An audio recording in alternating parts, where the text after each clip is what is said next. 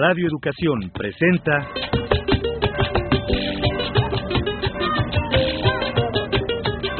Encuentro con el Son.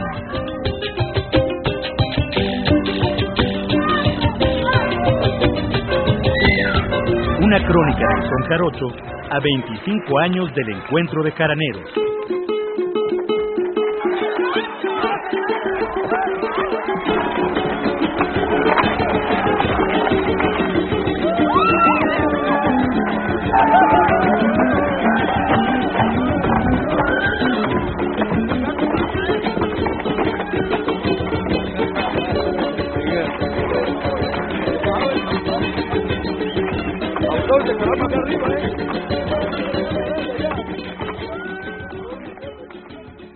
¿Qué tal amigos? ¿Cómo están? Mi nombre es José Ángel Domínguez y me da mucho gusto darles la bienvenida a un programa más de Encuentro con el Son, una crónica del Son Jarocho a 25 años del encuentro de jaraneros.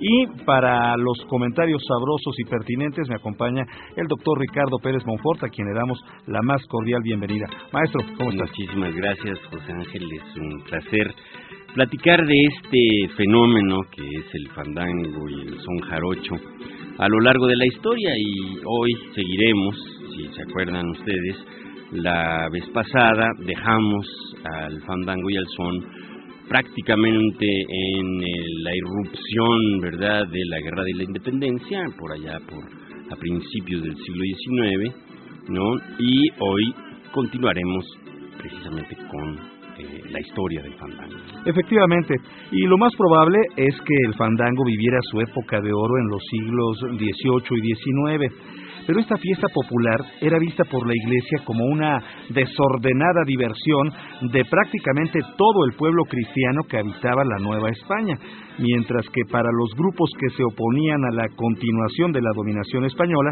esta manifestación cultural merecía ser reivindicada como una muestra de las nuevas expresiones culturales del mestizaje. Ahora, hay que aclarar aquí que eh, la iglesia veía pues al fandango con una con digamos malos ojos aunque la misma iglesia tampoco era un espacio que digamos muy puro ¿no? Este, en la misma iglesia en un momento dado incluso propició los fandangos como llega a suceder eh, en un momento dado en que eh, la iglesia se ve involucrada en los um, momentos, digamos, de reivindicación nacionalista o de los primeros aires, ¿verdad?, de reivindicar lo propio durante las guerras de independencia y claro, el fandango era visto como lo que hacía la gente local, el mestizo o el criollo, frente a lo que hacían los gachupines o lo que hacían los extranjeros. En ese sentido, el fandango se convierte pues en una especie de eh, podríamos decir, de, factor afirmativo de lo propio. ¿no? Claro. Aun cuando la deuda del fandango con las vertientes españolas era considerable, pues el fandango fue visto y lo es hasta lo es hasta hoy es visto de esta manera como una aportación mestiza a la forja de los valores locales y regionales y por ende nacionales. Claro, y como es un, un acontecimiento, una fiesta, un ritual popular, ¿verdad? Esto eh, plantea que los anhelos populares, como son precisamente los anhelos de un principio independentista o de una ruptura pues con una metrópoli que llevaba mucho tiempo mm, este, viviendo en opresión con eh, los grupos populares locales, ¿no? En ese sentido, pues realmente podríamos decir que el fandango eh, y lo popular forma parte del eh, lenguaje, del conocimiento, de las formas de hacer de aquellos que están tratando de concebir un nuevo país en el siglo XIX. Entonces esta fiesta, que fue perseguida por la intolerancia inquisitorial durante el periodo colonial, esta fiesta jarocha da rienda suelta a los anhelos y los trabajos al surgir el México independiente. La música que se tocaba en aquellos fandangos de principios de siglo ya se había calificado como los sonecitos de la tierra a finales del siglo XVIII, por lo que su identificación con los lugares, las tierras y con los pobladores de esas tierras, el pueblo, pues sirvió como argumento fuerte a la hora que había que reconocer lo mexicano.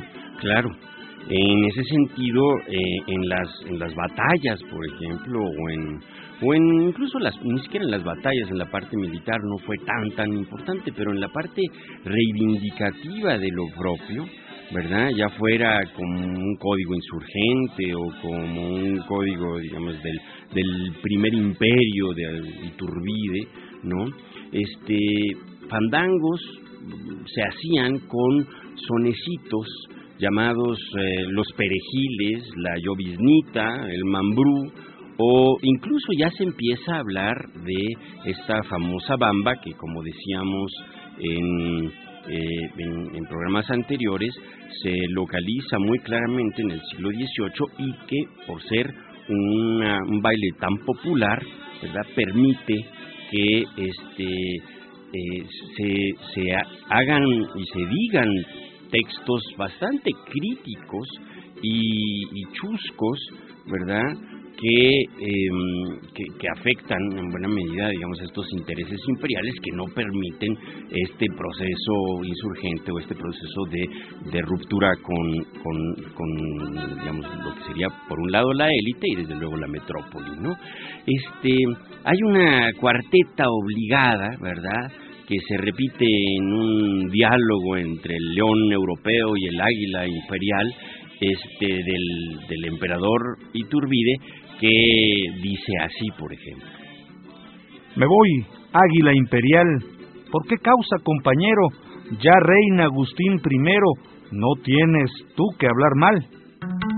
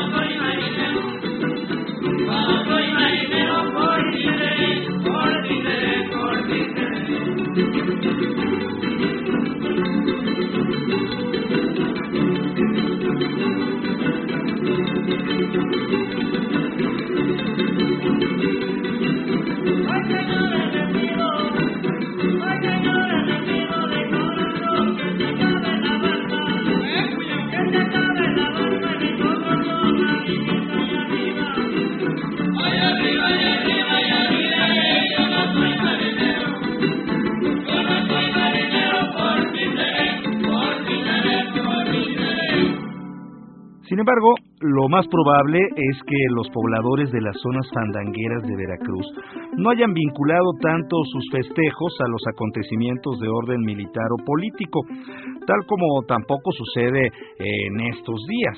Aun cuando se conserva la versada de un son tan importante y también muy antiguo como el borracho, alusiva a Antonio López de Santana, y se sabe de jarabitos muy frecuentes en los fandangos de antaño, como el guajito, con letra ofensiva al imperio de Maximiliano, seguramente los asistentes a los fandangos en aquella primera mitad del siglo XIX se preocupaban más por la fiesta en sí que por los acontecimientos del régimen y sus integrantes.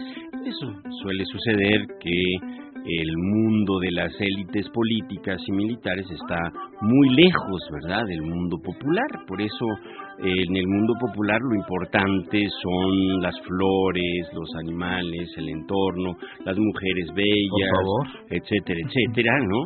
Y todo esto, ¿verdad?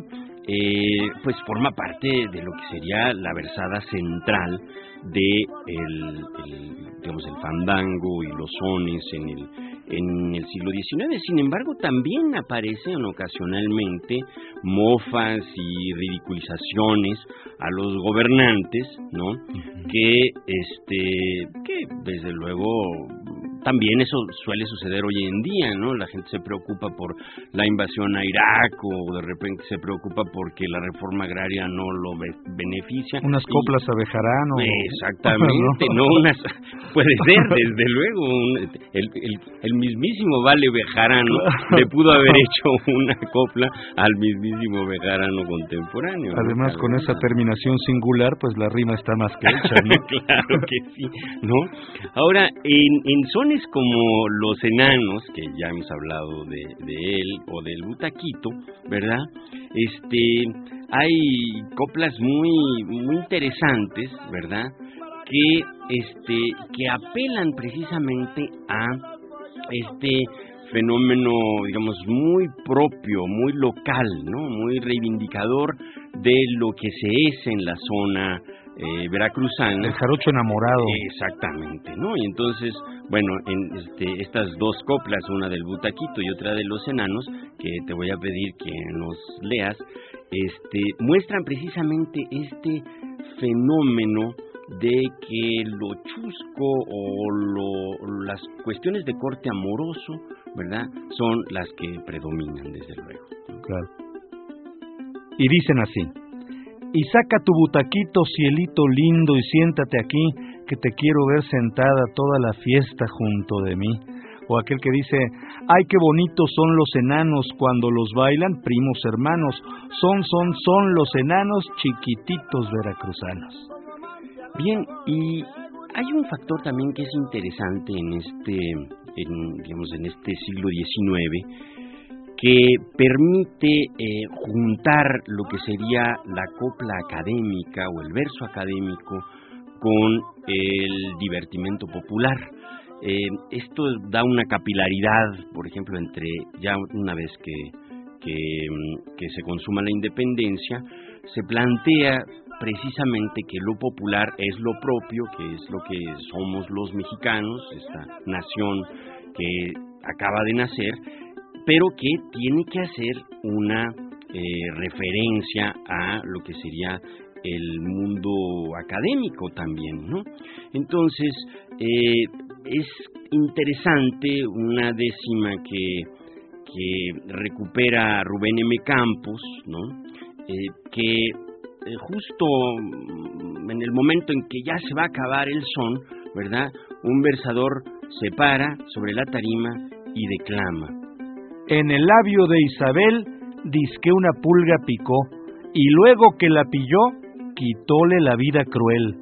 Oh pulga en pena tan fuerte, mil veces dichosa fuiste, bese yo donde estuviste, y deme Isabel la muerte.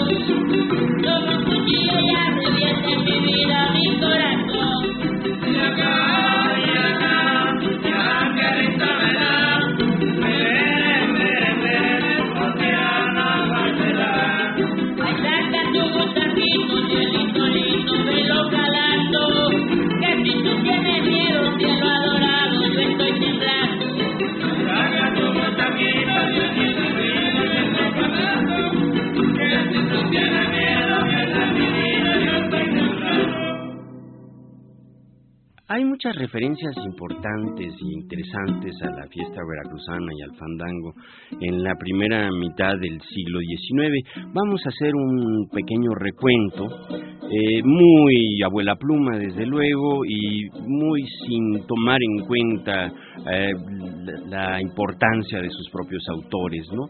Me atrevería a decir que una de las primeras que aparece ya puntualmente es una referencia de 1846 que, que nos encontramos en la revista científica y literaria de México, que don Manuel Paino, ¿verdad?, tenía a bien patrocinar, ¿verdad?, en ese momento. Y es en esta revista se encuentra un relato muy interesante que se llama Un día en Medellín en la temporada de 1830 y tantos, y cuyo autor es don Alfredo Martín Vélez, y este personaje muestra cómo los fandangos ya se habían incorporado a otras partes de México, o sea, mm. eh, no solamente sucedían en la costa del Golfo, sino que sucedían en muchas otras partes de la República. Incluso eh, hay un son, ¿verdad?, que se llama el tapatío, ¿verdad?, haciendo clara referencia al occidente mexicano, ¿no? Pero eh, lo que es interesante es que aparecen de las primeras descripciones de un fenómeno que ya prácticamente se ha perdido en el fandango, que es la gala. La gala es un, digamos, es una especie de eh, eh, cortejo que se incorpora al fenómeno coreográfico del fandango, en el cual un un muchacho o un señor ve a una chica que está bailando muy bien en el en, sobre la tarima y eh, de pronto le pone su sombrero en la cabeza, ¿no? Eh, y luego viene otro y le pone otro sombrero y tenemos grabados y tenemos referencias de que, de que hay chicas que bailan con 10, con 15 sombreros en la cabeza. Todos los pretendientes. Claro, pero además eso requiere de una destreza muy particular para bailar, para que no se le caigan los sombreros. Pero lo interesante de la gala es que cuando termina el son, ella le va regresando a cada uno su sombrero a cambio de una prenda. Por lo general es una moneda, ¿no? Con lo cual, de hecho, la chica pues se, se, este, se hace de un dinerito, ¿verdad? A la hora de que termina el fandango, ¿no? Este, don Alfredo, eh, este personaje que escribe en la revista científica y literaria de México, don Alfredo Martín Vélez, eh, describe el fandango de una manera que a mí me parece muy, muy puntual y si pensamos que esto es en la década de los años 40 del siglo XIX, eh, creo que tiene un valor muy particular. Eh, ¿Qué te parece, José Ángel, si lees un trocito de esta descripción? Con mucho gusto. ¡Qué animación! ¡Qué ruido! Las salas de baile se forman en las garitas o corredores de las fondas, cuyo techo es de palmas. Un quinqué y algunos farolillos con velas de cebo forman el alumbrado. En el cuadro hay escaños para los concurrentes y en el centro una tarima sobre la que se baila y zapatea sin interrupción toda la noche. ¿Cuántos sones se han conocido desde Adán hasta hoy? Así se danza el minuet desabrido de nuestros abuelos, como se zapatea la bamba y se cantan multitud de sonecillos alegres, muchos nuevos, importados por un anónimo compositor, y otros como el Ya me enojé, el Churripample and Company, con que arrullaban para dormir al padre Noé cuando aún no había probado las uvas. Mujeres solas son las que bailan y rara vez algún arribeño, guachinango que por cierto, ese es el antecedente de la referencia de que tienen la gente de provincia a los que vienen del centro. Por eso somos los chilangos, porque somos guachinangos. Entonces se corrompe la voz y este, de ahí sale precisamente el chilango, de Huachinango. Pues entonces eh, sale el Huachinango y se atreve a zapatear un tapatío pero generalmente los hombres o están en el juego o sentados sobre sus talones fuera del baile o parados tras de un poste metidos en su bayeta. La bayeta es importante, la bayeta es su cotón, podríamos decir, es con jorongo. Eh, exactamente. Bueno, no es una es es la manta, digamos, es mm. eh, que además luego va a ser un tema para un son también, el son de la manta.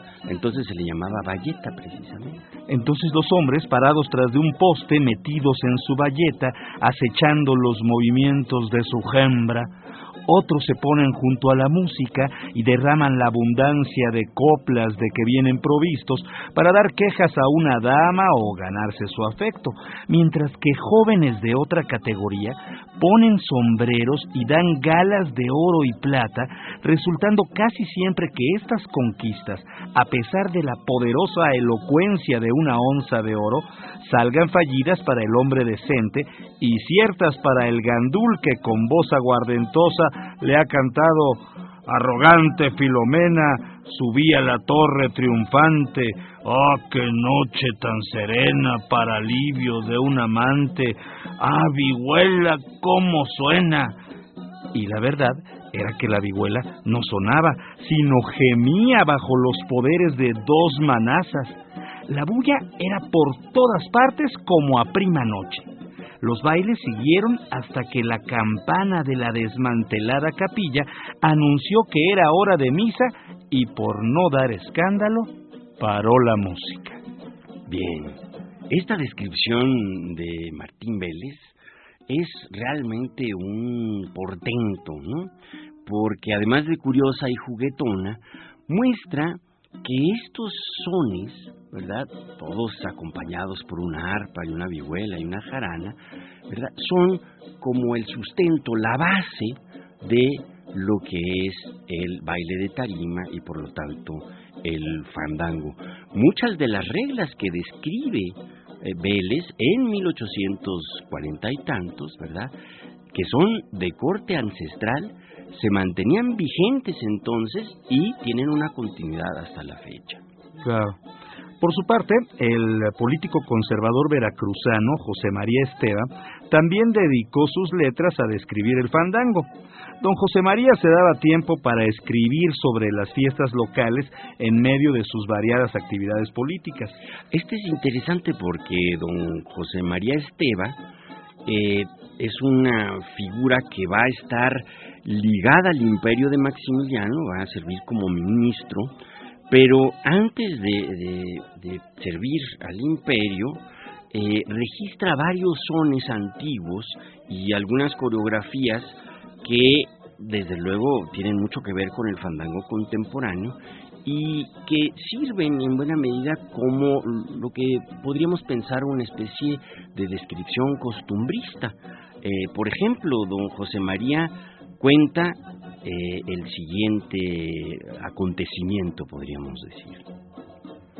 Los sones que se bailan entre los jarochos son unos compuestos por ellos mismos y otros españoles o del interior de la República, de manera que bailan el canelo, la tusa, la guanábana, etc., lo mismo que la manola, el agualulco y el tapatío las jarochitas bailan con mucha gracia y algunas veces, en ciertos sones como la bamba, admira la agilidad con que taconean y hacen mil movimientos, llevando un vaso lleno de agua en la cabeza sin que se derrame una sola gota, o formando de una banda que tienden en el suelo unos grillos que ajustan a sus pies y que desatan luego sin hacer uso ninguno de sus manos.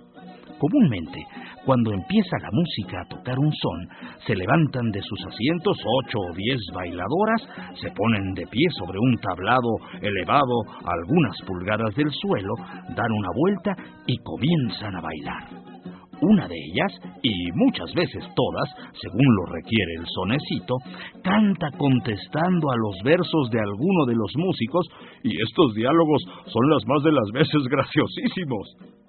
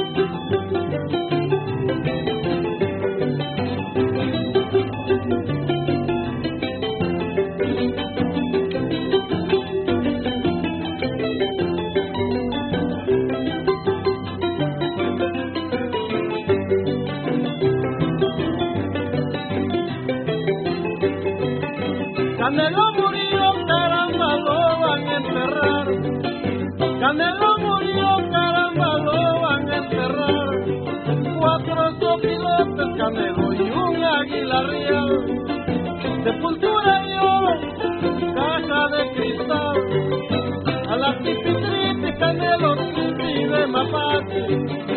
A la triste, triste canelo tripa de mapate.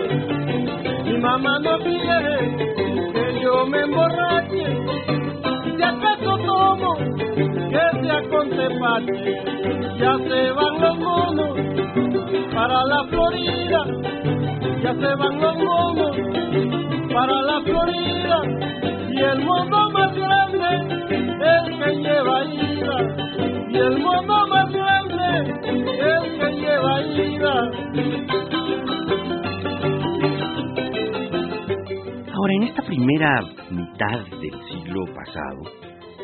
es interesante como a pesar de que existe una mm, clara mm, intención de reivindicar lo popular, lo nuestro, etcétera, etcétera, también es interesante como, como ya lo planteó Esteba, cómo se incorporan otras músicas al fandango. Y esto sobre todo proviene, según don Vicente T. Mendoza, de lo que sería la tonadilla escénica española. eh, no hay que olvidar que una buena cantidad de grupos de teatro, de grupos de músicos, que este, se quedan merodeando, ¿verdad?, en el, este gran caldero que es el mar de las Antillas y que van y vienen también entre las Islas Canarias y la península, etcétera, etcétera, pues de pronto tienen mucha más, mucho más trabajo en las costas mexicanas y la tonadilla española empieza a tener un arraigo muy particular en, eh, en México. Y, y, esto se puede eh, ver muy claramente en, estos eh, en estas digamos los llaman interjecciones interjecciones los llaman alegrías de hecho en el en, en el fandanguillo español se le llama así la alegría el ayayay el caramba el cielito verdad todas estas eh, digamos recursos no literarios que sirven un poco para ir enlazando los los distintos versos verdad estos de repente se van quedando cada vez más y más en América y van quedándose cada vez menos y menos en Europa o en América del Norte.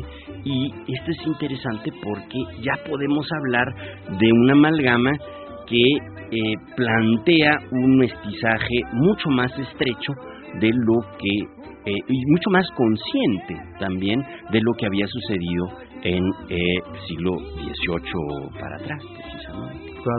Las otras formas musicales eran llamadas piezas y por lo general eran melodías balseadas y por lo tanto se permitían bailar con las parejas abrazadas, ¿no? Una muy buena costumbre. Esto no era permisible con los sones, ya que zapatear y abrazarse, mis estimados amigos, era y sigue siendo prácticamente imposible.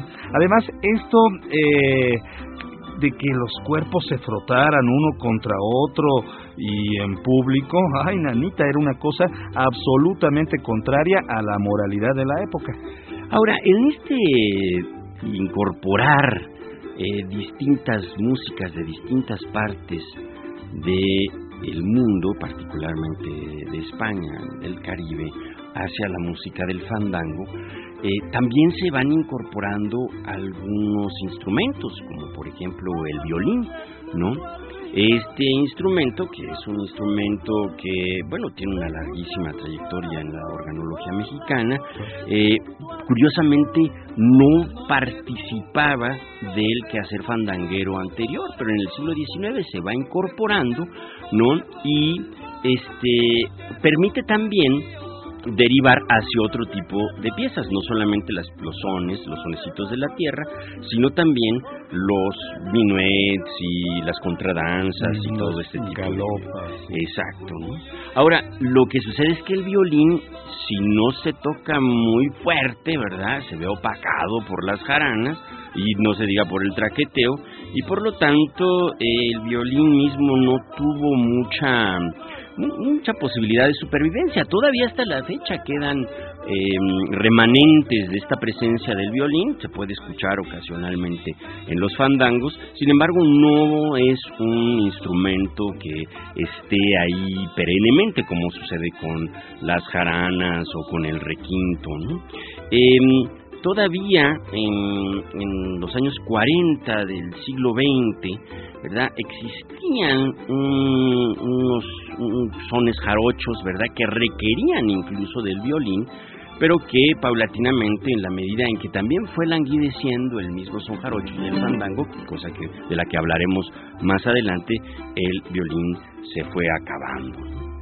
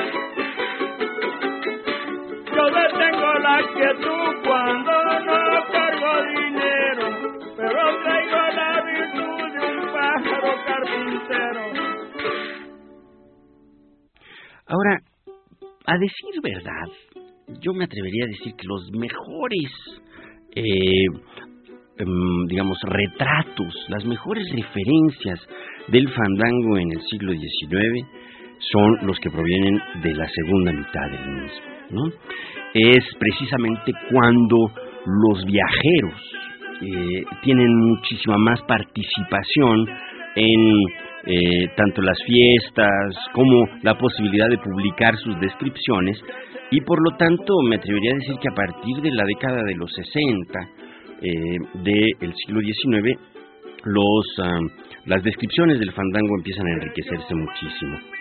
Tal es el caso de Lucien Biart, que en 1861 mm, se acerca a Tlacotalpan en una época en que Tlacotalpan estaba viviendo una gran bonanza, ¿no? Y este viajero francés, ¿verdad? Se acerca a los jarochos, ¿verdad? Incluso los describe como un pueblo aparte, con sus hábitos propios, sus leyes y sus costumbres muy particulares. Hizo eh, en su texto, un texto este, eh, muy interesante, donde describe una gran cantidad de costumbres, pero también que les da como un código de novela, ¿no? Eh, eh, permite, ¿verdad?, acercarse de otra manera al fandango, ya no tan doctamente como lo habían hecho los, los dos testimonios que que utilizamos en el siglo, a principios del siglo XIX, sino más bien Lucien Biart lo hace mucho más novelesco, podríamos decir, ¿no? Entonces, eh, te pediría que nos leyeras un trocito de estas experiencias fandangueras de Lucien Biart en las márgenes del Papaloapan. A las nueve de la noche nos fuimos al fandango. La orquesta, compuesta por dos jaranas, mandolinas, tocaban esa única y monótona música cantada por toda la gente de estas tierras. Sobre un estrado de algunos pies de largo, dos o tres bailarinas ejecutaban el baile nacional conocido por el nombre de jarabe.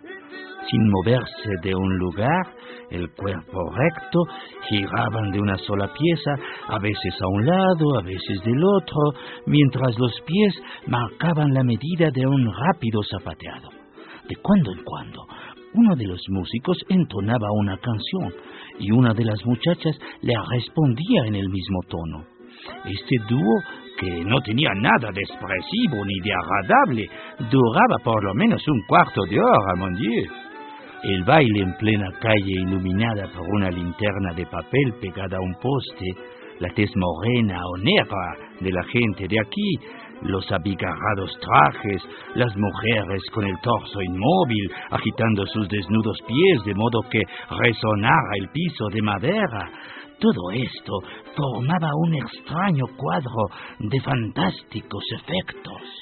Aquí queda clarísimo cómo este fenómeno ritual, ¿verdad? Esta dimensión mágica de la que hemos hablado, que eh, resurge en el fandango eh, que tiene sus eh, raíces antiquísimas, eh, seguía vigente precisamente en esta segunda mitad del siglo XIX. Y no solamente esto, sino el mismo Biart nos regresa también a esta costumbre de la gala. Por último, uno de los asistentes se levantó gravemente, puso su enorme sombrero sobre la cabeza de una de las danzantes y se volvió a sentar. Un segundo y un tercero hicieron lo mismo. Pronto, la muchacha a que habían escogido tuvo la cabeza cubierta por cinco o seis sombreros que mantuvo en equilibrio sin detener su zapateado. Más sombreros le fueron puestos debajo de los brazos, en las manos, entre los dientes, en cualquier parte donde se pudiera sostener. Durante esta pantomima, todos conservaron una seriedad increíble. La bailarina, así sobrecargada, ejecutó un difícil zapateado que puso el colmo a su triunfo y los músicos dejaron de tocar. Los caballeros volvieron a ponerse sus sombreros, gratificando a la joven con una moneda, no como pago, sino en señal de aprobación.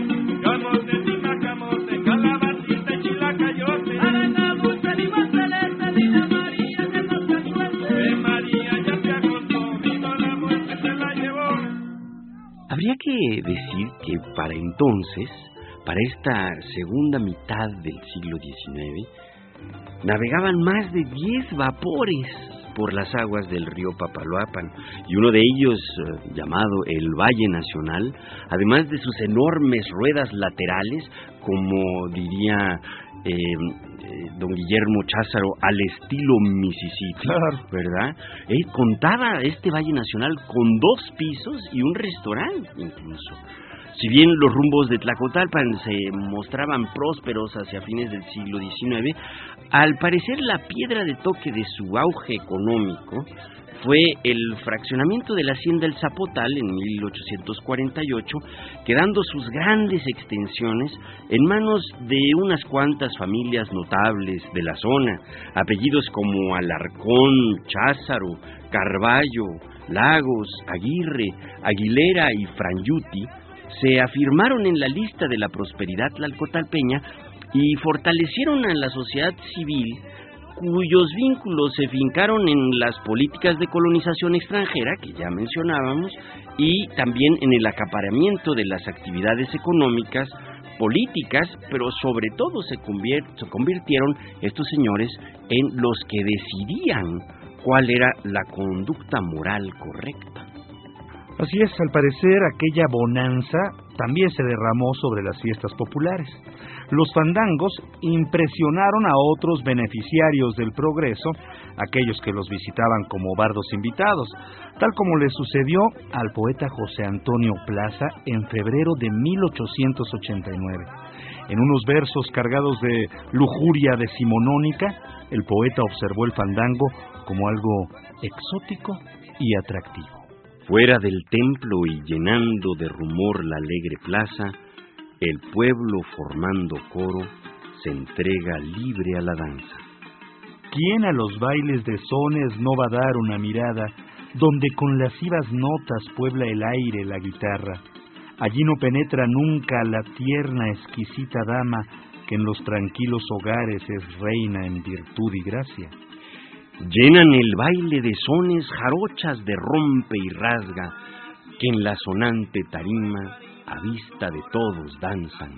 Es la jarocha morena, con faz por el sol tostada, ojos negros y brillantes como los ojos del águila.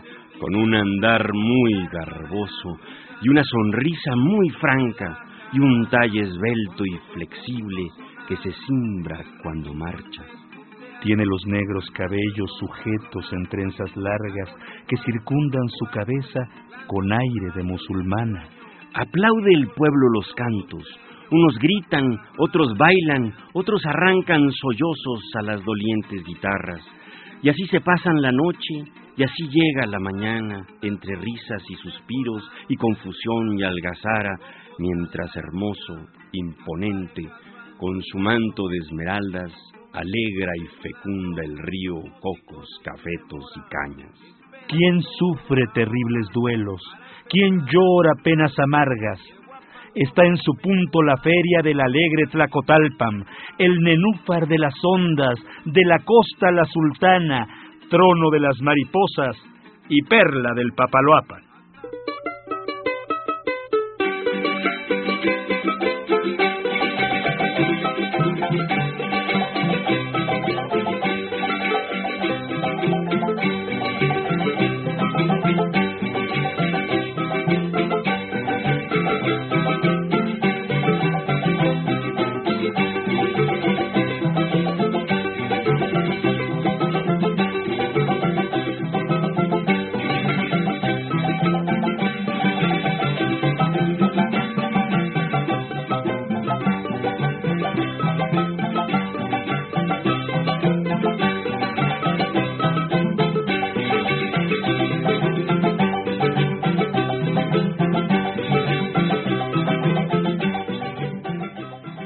Desgraciadamente el tiempo se nos ha terminado en esta ocasión, pero los esperamos para que nos sintonicen en nuestro próximo programa.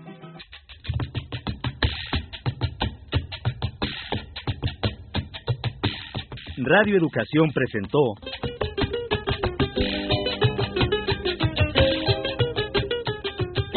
Encuentro con el Son.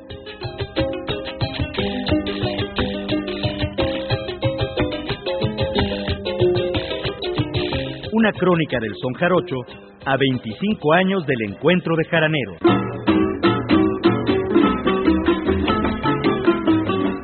En este programa escuchamos música de los grupos Los Panaderos, Mono Blanco, Arcadio Hidalgo y Los Parientes. Participamos Alejandro Ramírez, Luis Luna, Ángeles Medina, José Ángel Domínguez, Ricardo Pérez Monfort y Graciela Ramírez.